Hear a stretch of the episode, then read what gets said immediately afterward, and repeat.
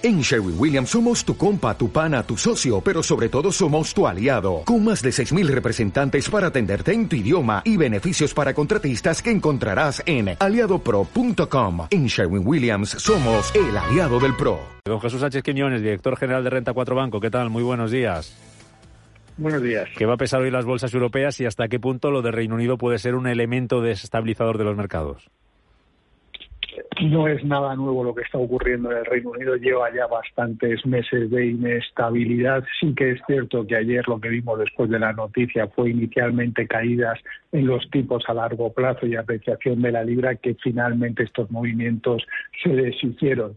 Hoy va a empezar el mercado con caídas en prácticamente todas las bolsas europeas. Hemos visto que los las TIRES están de nuevo en máximo en Estados Unidos con el bono eh, a 10 años en el 4,25, el dólar sigue muy fuerte y el mercado ya descuenta que los tipos de la Reserva Federal puedan llegar el año que viene al 5%. Aumentan las tensiones entre Estados Unidos y China porque Estados Unidos está considerando nuevos controles a las exportaciones de tecnología americana que se sumarían a las prohibiciones que ha habido en semiconductores y además China ha anunciado nuevos confinamientos, lo cual es eh, una mala noticia para el crecimiento de China. Al menos hemos tenido un dato positivo de inflación en Japón, que está en el 3%, mucho más controlado que en el resto de economías europeas, y esto hace que el Banco de Japón vaya a continuar con su política expansiva.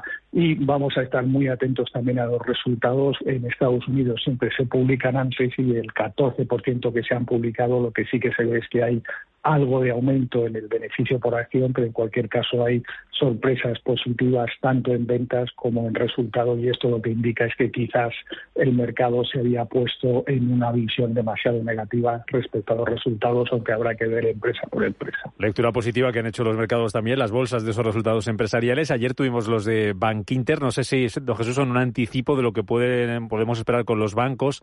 Eh, buenas cuentas eh, la semana que viene y si se empieza a notar ya la subida de tipos del Banco Central Europeo en la banca europea. ¿Cómo, lo ven?